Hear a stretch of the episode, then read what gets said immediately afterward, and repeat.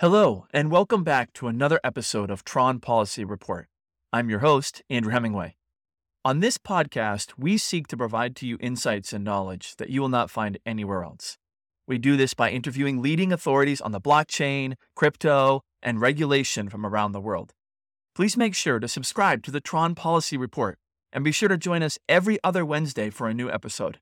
And now, a look at the headlines.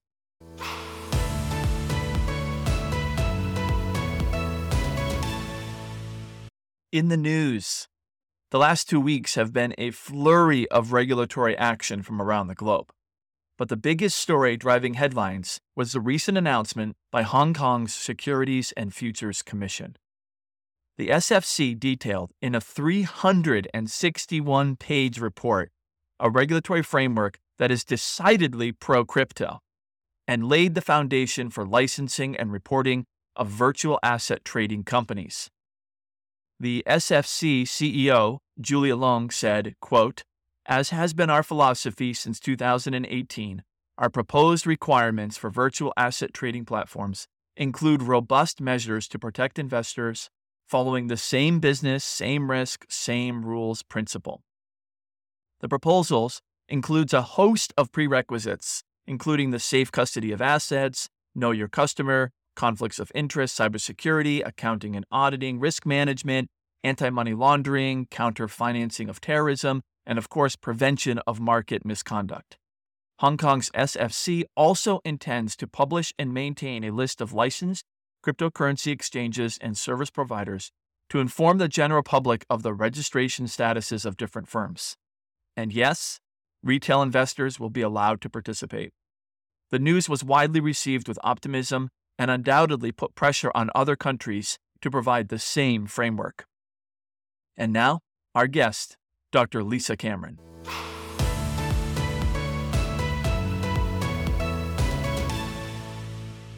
Guest this week on the Tron Policy Report is Dr. Lisa Cameron, Member of Parliament, the UK House of Commons, and she is the chair of the Crypto and Digital Assets All Party Parliamentary Group.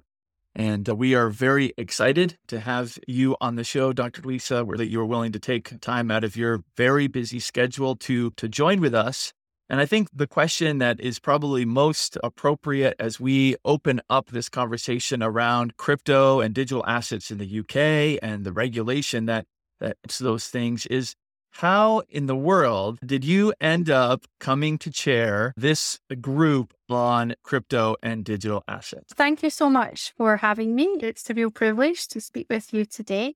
And you've caught me on a good week because we're on our recess from Parliament. So we're not quite so busy in the chamber this week. So it's a great question to start with, I think. It was entirely accidental in a way. I had a constituent of mine who had emailed me and said that they had a difficult experience. They had lost some money due to a scam linked with cryptocurrency. And could I put them in touch with the person who was leading up on this in the parliament? So I said, Of course I will. And then I started to look for that person and very quickly realized the person didn't exist and there was no uh, all party parliamentary group focused on cryptocurrency at that point. Following from that, I had some further discussions with my constituent who felt that, and actually highlighted to me that millions of people in the United Kingdom are engaged in cryptocurrency, they're engaged with this sector. So why is there why was there not something happening in the parliament? And they felt it was just so very important. So I said, leave it with me. I'll go away and I'll try to do some further research. I then had a look, and not only did we not have an all party parliamentary group at that point in time focused on cryptocurrency, but we also hadn't had any debates in the House of Commons chamber on the subject. And I thought, wow, all of these millions of people are involved in the sector. There's all these technological advancements happening, and the public are way ahead of the parliament in this realm. So we set up the group just the following month and I had support from Crypto UK as a secretariat.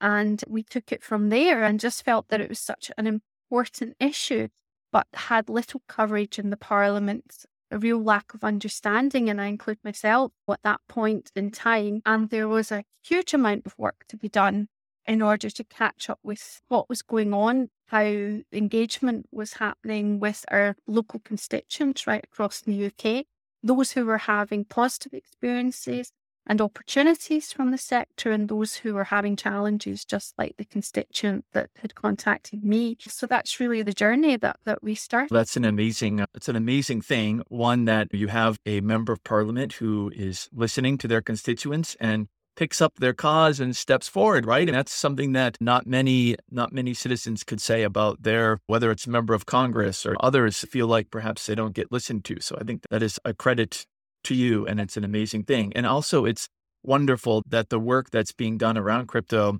and digital assets is really from the ground up and that is all about that is true to the ethos of cryptocurrency and so that's a it's a wonderful thing. Now I saw some video of Andrew Griffiths lauding your group with with praise. It seemed normally when I see videos of Parliament, I see uh, some snappy bites of some uh, comments back and forth, but that was a very pleasant exchange that I saw. He was uh, the work of the group, and so what are some of the the things that as as the chair of this group and as a member of parliament what are some of the things that you are working on and looking forward to as far as cryptocurrency and digital assets in the uk thank you and yes i do have a really good relationship prosperity in terms of this sector. And as I say, I think it's because it started so very naturally and we all really came together from a starting point, all from the ground up, as you say, just learning on our journey together. We have members of the House of Commons and members of the House of Lords who are engaged in the group. We have been working over the first months now that the group has been established on education within the parliament. Really, we've taken ourselves from the position where when people came to present and you have your own tech jargon, I would call it, linked with the technology. And so we took ourselves from the starting point whereby when people came to speak to us about fiat at the start, we had some members saying, Why are we speaking about types of car? I've experienced type of car actually going from base point of having very limited knowledge of the jargon and the te- the sort of technology that goes along with the crypto yeah. sector in terms of blockchain, etc. So uh, limited knowledge right up to educating ourselves, but bringing in members of the parliament to um, those sessions who are skeptical, who, you know, are challenging, also those who maybe have a finance background, who are perhaps more positive. So, right across the board, we have interest.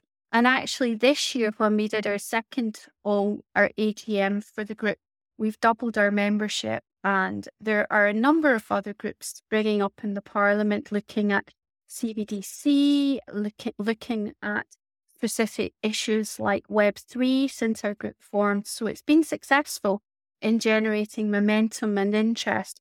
But we started with a kind of remit of education, bringing ourselves up to speed so that we could have a debate in the parliament. We've now had two two debates in parliament on the issue and we're, we're building expertise so that when we have these debates, it's not just stuff from the newspaper, which is quite sensational.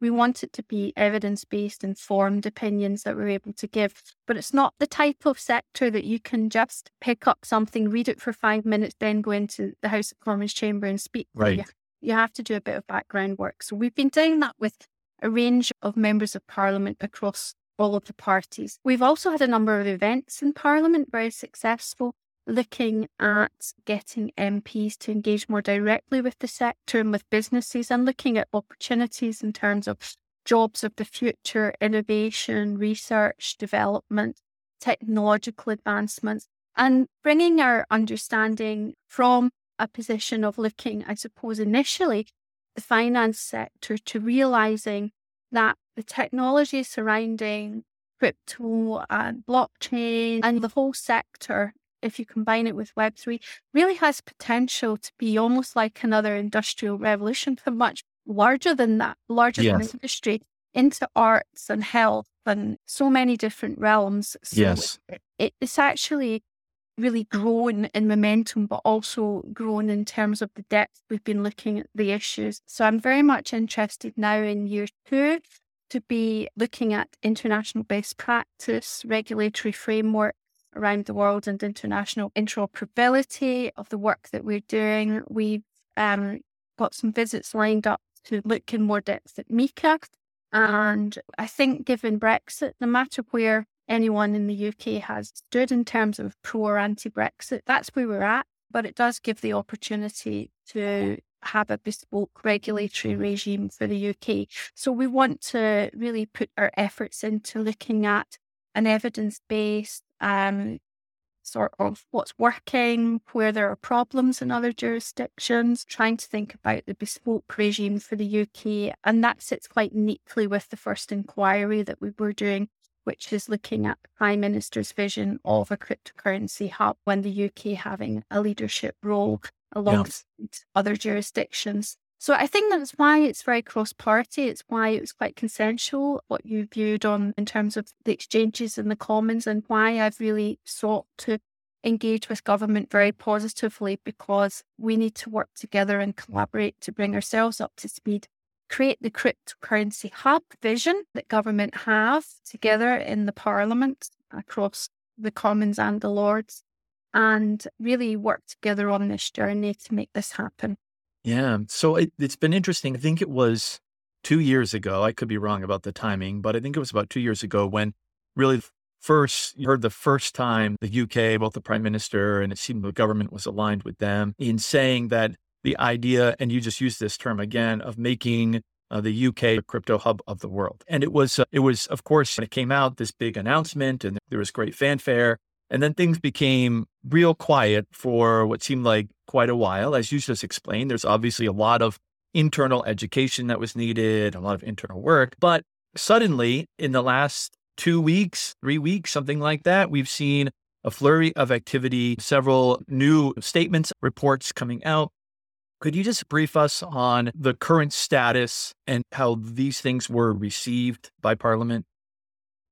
Yeah, I think the most recent mm-hmm. announcement was on the central bank digital currency announcement right. out to consultation. The minister also said in the debate that I he- held in the parliament about a month ago now that he was going to be having a consultation more generally on the cryptocurrency vision and having people from industry come in so that they can formulate how best to take that forward. And we'll also be meeting with him as an all party group as part of that process. So, as I said, it, there's been a lot happening.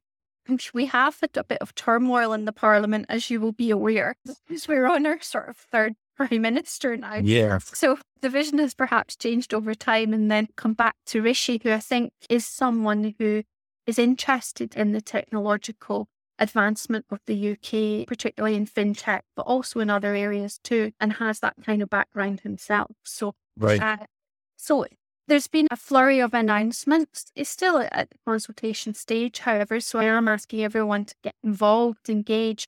Please do engage because that's we're on this learning curve, but we can only do it in conjunction with government and with industry and yeah. with consumers. So yeah. we want to have something that's pragmatic and we want to be able to anticipate some of the issues beforehand so that we can have a framework that that that's practicable in terms and workable for business. Yeah. I'm very excited about it all, to be honest, because I wasn't quite sure, as I told you at the start, what I was getting into yeah. Uh, at the start. But the more I have learned, the more I have gotten involved, the more excited I get, really, because as I say, we started off with quite a narrow financial focus. I'm now also looking at, I've spoken with the chair of the International Aid Committee, the International Development Committee.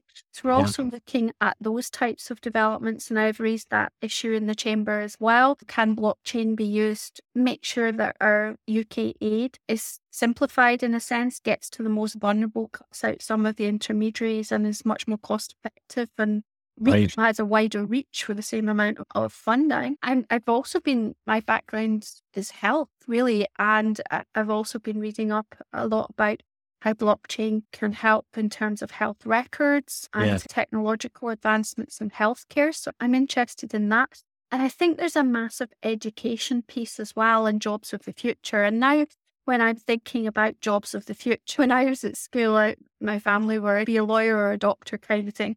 Is that going to be the job of the future? There's going to be a lot of AI and robotics and things that's going to take over many functions right. of traditional right. good jobs. So I think we have to change our framework. Think about what I want to do over the next year as well. I've said to the APPG is I want a framework of where in the UK, the universities and college courses are that map onto these jobs of the futures in innovation and technology and fintech. And we want to make sure we can level that up so it's not all situated in London, but no matter where you live in the UK, you can have those opportunities because I think some of this advancement is going to be extremely, it's going to be crucial to our way of life in the future. And the younger generation are going to have to drive that, I think, as well. Yeah, it's an amazing, it's an amazing moment in history, I think, as we see multiple technological advances converging yeah. in a point in time. And to be sitting in a seat like yours, where you have the opportunity to really shepherd the that innovation forward, is it's an incredible, it's an incredible privilege, I would imagine, for you to be able to. Absolutely. It's such a privilege. And it's I just so thankful that I'm able to try to harness that in my work in the parliament because as I say, I think we're on the cusp of something just so important. And I do want the UK to be at the forefront of that. Yeah. Now, as you as these consultations move forward and as these debates go forward, as more discussions, of course, unfold over the next coming months and years, really, I would imagine. How influential is, or I guess I have two questions. One is how influential is the EU framework in MiCA on the thinking and construction of your own policy? And then also, you touched briefly on the UK being independent and able to create its own bespoke regulatory regime. I think what advantages does that present for the people of the UK and the vision of the UK hub? Yeah, I think, think those are great questions. We're going to be um, actually taking the APPG over to Brussels this year okay. and also to Paris to find out about the legislators, their engagement there, how that's gone, to find out more about MiCA, to look at what works there. It, the EU is going to need a, a, different sort of regime from the UK, I would think, but there will be aspects that would be best practice, and then we can look at that in detail. But I think, as you said as well, post Brexit, we can create our own bespoke regulatory framework. And I think we do need to proceed at pace because it's the type of area where you don't want to be way behind. I'm also aware in discussions with government that the UK is rarely the first mover in things either. Yeah. So you like yeah. see what's happening elsewhere and pick up what works and then look at where some problems are and try to avoid those and competitive element as well to place the UK in one of the leadership roles there. So I think there's going to be a lot of collaboration. I think this area is also going to have to be an area of international collaboration as well as so it's not just going to be about competition. So I think, you know, although we speak about regulatory frameworks in the EU and in the UK, there's also going to have to be an overarching framework yeah. as well internationally yeah. that's developed. Yeah. So we need to move at pace, but we don't want to move too quickly that we create something that has mistakes in it. So it, the timing of it's crucial. The work we're doing helps to support the work that government's doing on that. We are also very mindful, of course, that we are likely to have elections next year as well. So that's why it's really crucial that it, it, it's cross party that we're working. And what I want to see is that no matter which government comes to power at the next election, that the work of the group continues and there's progress and that it's not dismantled in terms of what we do. So that's why I think it's just really vital that we have buy-in in the Commons and the House of Lords from Conservatives, from Labour, from Lib Dems, from other parties, SNP, and that we work together on these issues. And so it's actually quite an important role that the APG mm-hmm. has moving forward. Right. Now, the cryptocurrency and digital asset space, I think we have, we did earlier in one of your conversations, but it's so massive and it is a part of every single, some little part of it can apply to almost every single industry and every single space. So I think my question, just as thinking about this, is how do you balance the protection of innocent investors who who find their way involved in something that is a scam or something like that. At the same time, also helping to craft a regulatory framework that that incentivize and moves forward the needful innovation of the technology. How do you balance those things and how are you how are you that? Yeah, and I think from my starting point and my journey into the sector, I've always felt that our protection should be at the core of everything we're doing, really. I think there's going to have to be a huge awareness raising piece and sort of education piece for the public as well. And any sort of regulatory framework is going to have to have redress so that those who are impacted are able to to challenge what's happened to them and to be able to have some mechanism for justice in that sense. Yeah, so that's been my sort of core starting point. And as I say, from that has, you know, been the work of the group. And we're looking at the inquiry just now to balance all of the issues that you've been been raising there.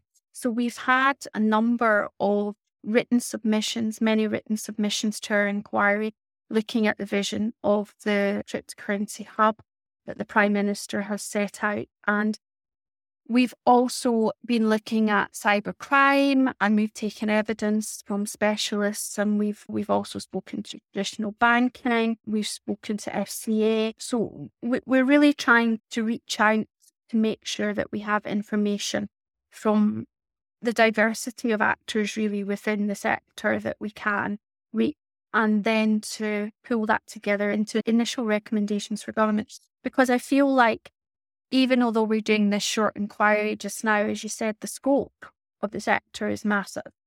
So yes. from that first inquiry, I then foresee subsequent inquiries where we begin to look at perhaps CBDC, perhaps things, and then we might also start to look at the technolo- technology round about this blockchain and look at international aid and can we streamline some of the other work that we do in other departments in government, we're at a starting point, really. Yeah. We've come quite far in a year. I think the momentum's built in the Parliament, and I'm really proud that so many people are involved now that we can host debates and people can speak in an informed way, and that the momentum keeps building. And actually, as I said, there are many offshoots now from our group, which people have said to me, Oh, do you feel that's a kind of competitive challenge? No, because this is a massive sector. I need all the support I can yeah. have from colleagues to take forward their particular interests. We have the Web3 group that's up and running now, and I am a member of that group, but obviously uh, with limited capacity. Someone else is chairing that group, but I'm just like so interested to see how we collaborate and take forward the issues on metaverse and Web3 linked with the work we're doing. We, there's a specific APG leading up on CBDC now. It, the momentum's just keeping going. And I think that's great. And I think it's also necessary because, as you said, this is going to be very key to the future of technology and our sort of engagement with yeah. it. And the combination of the technological advances with the crypto sector is going to be, I think, a massive, massive issue in the future. And I'm glad that we're starting to harness it in the parliaments. The collaboration is very welcome. I don't see any right. threatening. I want to have as many people as possible on board because that's when we're going to get good regulation. That's when we're going to have the challenges we need to are thinking on it. And we also want to reach out, as I said, internationally to look at best practice. Because the UK doesn't have all the answers itself, we need to collaborate. And as I said, I think there's also going to be or going to need to be a kind of international regulatory overview of the sector as well. Right. Now, uh, one of the things that I've noticed from afar, from from my side of the ocean here, is how the uh, how it seems to me like the vision from the prime minister, and even though it's perhaps changed hands a couple of times, has stayed in that same place as the crypto hub. But it also seems to me that there's great unity uh, through through many facets of the, the, UK government. You see, for instance, the work of Sarah Green in the Law Commission. There's, I think, that the work that they've done in the research around digital assets has been phenomenal. You obviously see the work that in the nonprofit side with the Crypto UK. It just seems to me like there is such unity around this idea. And to your point, there's so many various moving forward. Is this issue unique in the UK as being able to collaborate so freely across whether it's party lines or through parliament and government and nonprofit and education? Is it unique in the sense of how so many of these stakeholders are coming together and collaborating and moving forward? Is that contributing to that momentum you're referring to? Yeah, it's my dog's just jumped up, I'm afraid. No, no problem. Noise in here, but we have a very comfy sofa here, so he's come to join me. yeah. Link into your podcast as well. Yeah, I think we have great collaboration across many different professions as well, and that's really needed in the sector, and that's been great. But we've come from a starting point where the UK is world leading in fintech anyway. So we've got great building blocks there, fantastic universities, innovator hubs. We're pretty good at doing that kind of stuff. Mm. So this should we should have the foundation there, I think.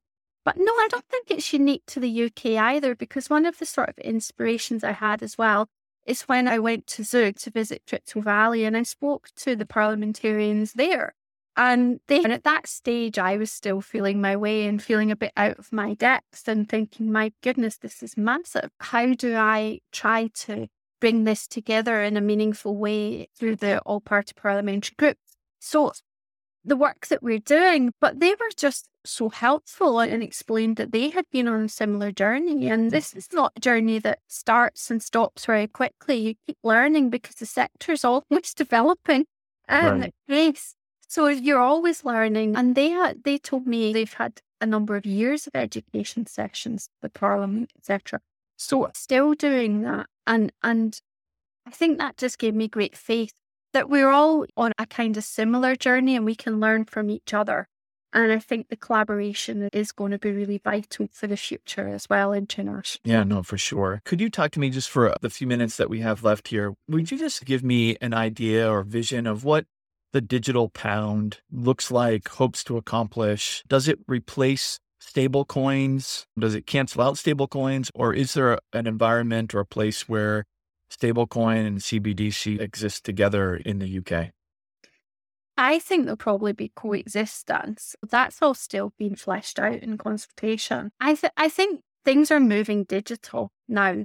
If you were to, and I think COVID probably sped that up as well. Yeah. So, you know, whilst we still need to have a place for cash because some of the most vulnerable people in our society are very dependent on cash. I'd like to see is with move to the digital pound faster payments, lower costs for people, maybe more inclusion in the finance sector because we still have people who are very much excluded from bank accounts, etc., in the world of finance. So I'm hoping that it can be something that has utility in that. In fact, I think it's going to have to have, or else people won't use it. But we've moved really to digital payments anyway. And this is just the next step along the road, I think. And people want to know that when they're using digital finance, that it's backed up. So I think for it to be backed by Sterling is important to them. But I don't think it will completely take the place of stable coins, etc. I think there will be innovations alongside that. But we're at the early stage now of the consultation. I'll defer to the experts who come along and are able to flesh that out a bit more for you. But my feeling is this sector is going to grow and that there's room for many different aspects of utility for the future. And that will probably include CBDC and stablecoins. No, absolutely. It's an incredible moment, like we said, that we're sitting at and really excited to have the opportunity to talk with you and to just get a glimpse a little bit of some of the work and the vision and leadership that you are providing to, to the UK. So thankful that you are willing to give us just a few minutes of your time and share some of that knowledge. Have been extremely helpful for us. So I just want to say thank you to you for your willingness to do this and I hope that we can talk again. And as things continue to progress, would love to have you back on to talk about some of these things in further detail. Yeah, absolutely. I'd love to do that. And obviously, I'm also very keenly watching what's happening in the US too. And the UK and the US are great partners in many ways. want that to continue, particularly in this area as well. Absolutely. Thank you so much. Thank you.